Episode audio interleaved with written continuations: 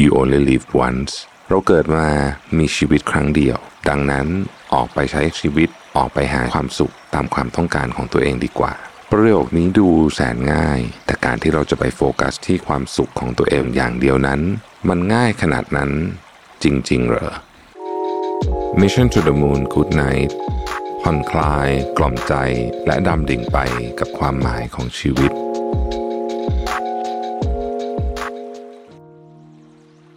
ยินดีต้อนรับสู่ Mission to the Moon Good Night Podcast ซีรีส์ใหม่ ที่จะมาในรูปแบบและเนื้อหาที่เราไม่เคยทำมาก่อน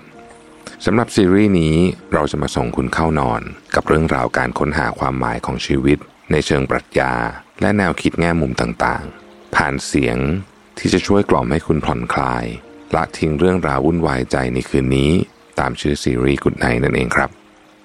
สำหรับตอนนี้ซึ่งเป็นตอนแรก ผมจะพูดถึงประโยคที่ว่า ชีวิตนี้เกิดมาครั้งเดียว ต้องใช้ให้คุ้มประโยคที่ว่านี้เราคงเคยได้ยินมาบ่อยๆ ไม่แพ้วลีภาษาอังกฤษ ที่มักจะเห็นตามเนื้อเพลง หรือภาพยนตร์ ที่บอกว่า you only live once เราเกิดมา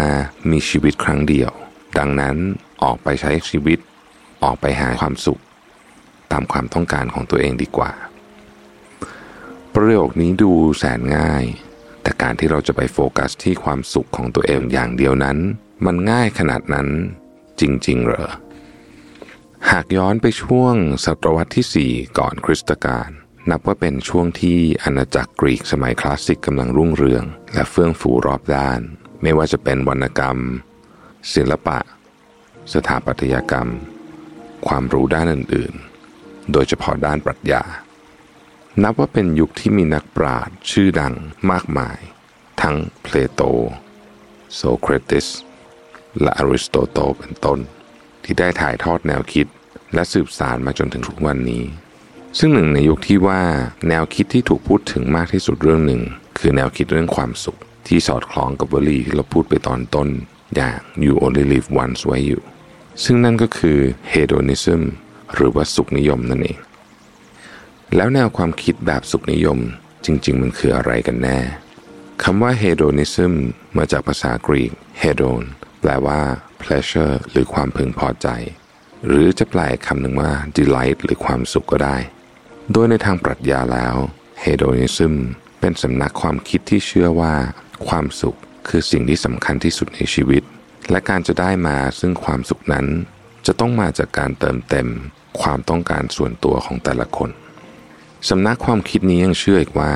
ความสุขนั้นควรเป็นเป้าหมายหลักในชีวิต และทุกสิ่งจะมีคุณค่า ถ้าสิ่งนั้นสามารถทำให้เรามีความสุขได้ เมื่อพูดถึงคุณค่าแล้ว เหล่าคนที่เป็นนักสุขนิยม มักจะนำทฤษฎีคุณค่ามาใช้ในการประเมินสิ่งต่างๆ โดยสิ่งที่เป็น pleasure หรือความพึงพอใจทั้งหลาย นับว่ามีคุณค่าทั้งหมด แต่ในทางกลับกัน สิ่งที่เป็น pain หรือความทุกข์ นับว่าไม่มีคุณค่าต่อเหล่าบรรดาคนที่เชื่อเรื่องสุขนิยม โดย pleasure นะที่นี้ถูกอธิบายไว้อย่างกว้างๆ เช่น การได้ไปนวดสบายๆ หรือการนึกถึงความทรงจำดีๆ ก็นับว่าเป็นเหตุของความพึงพอใจแล้ว ในขณะที่การเดินเตะโต๊ะ หรือการได้ยินข่าวร้ายเกี่ยวกับการเสียชีวิตของคนรัก ก็นับว่าเป็นเหตุที่ก่อให้เกิดความทุกข์ในด้านตรงกันข้ามกันนั่นเอง อย่างไรก็ตามต้องย้ำว่านี่เป็นเพียงแค่ภาพรวมกว้างๆของแนวคิดนี้ เพราะจริงๆแล้ว แต่ละสำนักก็จะมีวิธีคิดและแนวคิดความเชื่อที่แตกแยกย่อยแตกต่างกันออกไปอีก แต่ถ้าหากจะถามว่าแนวคิดแบบ Hedonism นั้น มีต้นกำเนิดมาจากไหน หลายข้อมูลชี้ไปที่นักปรัชญาในยุคศตวรรษที่ 4 ก่อนคริสตกาลอริสติปปุสหนึ่งในผู้ติดตามของนักปรัชญาชื่อดังอย่างโซเครติส และเป็นผู้ก่อตั้งสำนักปรัชญาไซเรเนกโดยแนวคิดแบบสุขนิยมของอริสติสปุสนั้น เชื่อว่าความพึงพอใจคือความดีขั้นสูงสุด และทุกคนควรจะแสวงหาความสุขแบบทันทีให้ตัวเอง และหลีกเลี่ยงความทุกข์แบบทันที โฟกัสที่ความสุขในปัจจุบันเป็นหลัก โดยไม่ต้องสนใจหรือไม่ต้องคำนึงถึงผลที่ตามมาในอนาคตทำให้แนวคิดของการทำงานหนักวันนี้ เพื่อสบายวันหน้า หรือเรียนหนักวันนี้เพื่อจะมีหน้าที่การงานที่ดีในวันหน้า อาจจะไม่ใช่แนวทาง สุขนิยมในแนวคิดของอริสติสปุสเพราะเขาโฟกัสกับสิ่งที่จะเกิดขึ้นเดี๋ยวนี้เป็นหลัก นี่จึงทำให้แนวทางฮิโดนิซึมเช่นนี้ถูกมองว่าสุดโต่งเกินไป เพราะถ้าเราใช้ชีวิตแบบปัจจุบันสุขที่สุด ยังไงก็ตามวันหนึ่ง สิ่งที่เราเคยมีก็จะค่อยๆหมดไป อย่างเรื่องของทรัพย์สินที่อาจจะหมดไป ซึ่งก็จะนำมาซึ่งความทุกข์ในอนาคต รวมถึงความฟุ้งเฟ้อต่างๆ ที่อาจจะทำให้เรารู้สึกว่าเราจะต้องไล่ตามสิ่งเหล่านี้อยู่ตลอดเวลาทำให้แทนที่จะสุข แต่กลับเป็นทุกข์ในระยะยาวและเราก็อาจจะไม่ได้มีชีวิตที่สุขจริง ๆ อย่างที่ว่าไว้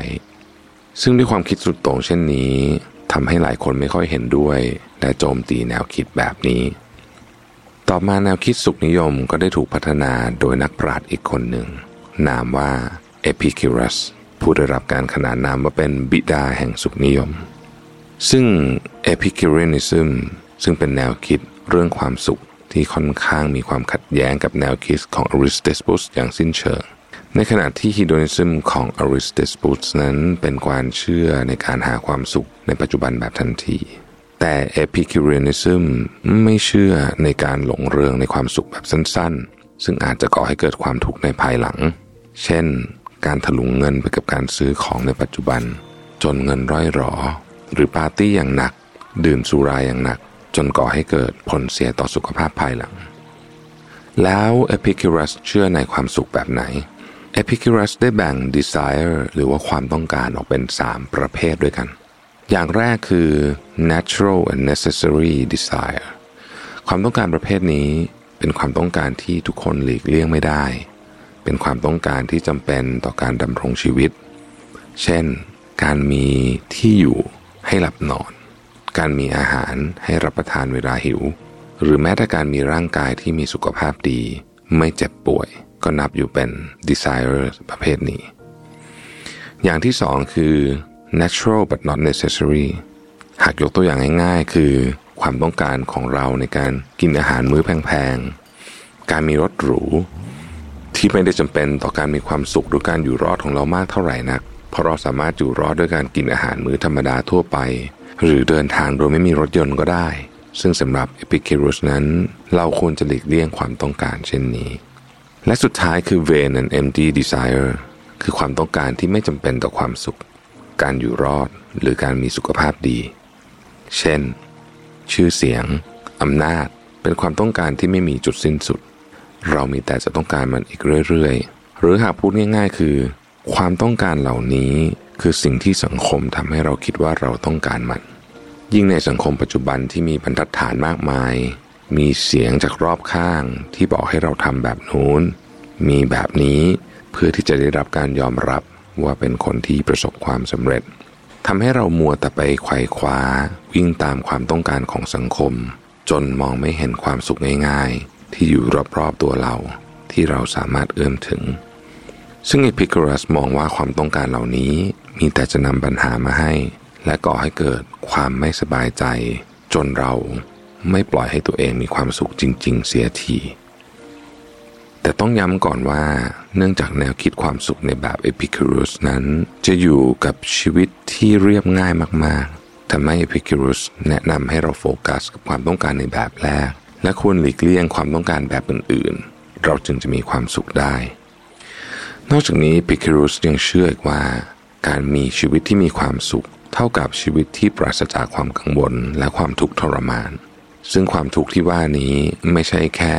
จากความอยาก ที่จะเกิดขึ้นเรื่อยๆ หรืออยากที่จะได้มาเรื่อยๆ เท่านั้น แต่ยังมาจากความกลัวตายและพระเจ้าอีกด้วย เขาเชื่อว่าเราทุกคนนั้นไม่มีชีวิตหลังความตาย ไม่มีนรก ไม่มีสวรรค์ และคนเราไม่ควรปล่อยให้ความกลัวความตายนั้นมาทำลายความสุขของเรา เพราะเมื่อเรากลัวความตาย เราก็มักจะกังวลเกี่ยวกับอนาคตเราเพราะชีวิตนั้นแสนสั้น เรา ก็อาจจะพลาดพลั้งความสุขบางอย่างไป ดังนั้นอย่ามัวแต่ผัดวันประกันพรุ่งในการหาความสุข แล้วตายโดยไม่ได้เพลิดเพลินกับความสุขที่เราต้องการอย่างแท้จริง แล้วเอพิคิรินิซึมนั้นปรับใช้ในโลกปัจจุบันได้อยังไง จากข้อมูลของ Very Well Mind ได้สรุปคีย์หลักของ Epicureanism ที่สามารถนำมาปรับใช้ในโลกปัจจุบัน โดยระบุไว้ว่า สิ่งที่คนเราเรียกว่าชีวิตที่สงบ เรียบง่ายและอบอุ่นในแบบ Epicureanism ในยุคก่อนนั้น ในสมัยนี้เราอาจจะเรียกได้ว่าเป็นวิถีชีวิตแบบ Minimalism นั่นเอง ซึ่งแนวคิดชีวิตแบบ Minimalism นั้นแนะนำการที่เราอยู่แบบเรียบง่าย เราจะสามารถสัมผัสชีวิตที่สงบสุข และมีเสรีภาพมากขึ้น เหมือนอย่างที่หลายคนบอกว่าน้อยแต่มากนั่นเองครับ ในทางของ Minimalism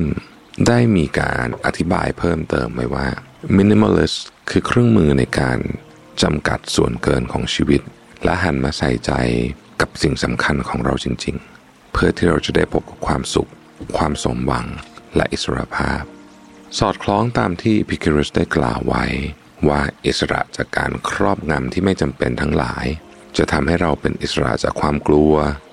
อิสระจากความกังวล อิสระจากความเครียด อิสระจากความผิดหวัง และอิสระจากความคาดหวังใด ๆ ซึ่งนี่เองที่ทำให้หลายคนมองว่า แนวคิดแบบ minimalism นั้น คือการใช้ชีวิตในแบบที่ Epicurus ได้กล่าวไว้ในโลกยุคก่อนนั่นเอง นอกจากนี้ทาง Very Malmind ยังระบุอีกว่า Epicureanism นั้น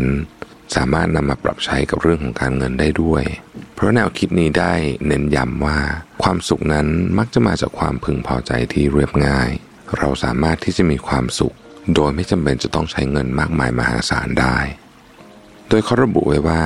แทนที่จะใช้เงินไปกับสิ่งของที่ไม่จำเป็น เราควรจะมองหาความพึงพอใจ และความสุขกับการเพลิดเพลินกับสิ่งต่างๆ ในปริมาณที่พอเหมาะ การให้ความสำคัญกับสิ่งของและประสบการณ์ที่จำเป็นต่อตัวเราจริง ๆ รวมถึงเก็บเงินไว้ใช้ในยามที่เราแก่เท่า และมีเหตุการณ์ที่ไม่คาดฝันเกิดขึ้น เพื่อลดความกลัว ลดความกังวล กับสิ่งที่ไม่แน่นอนที่จะเกิดขึ้นในอนาคต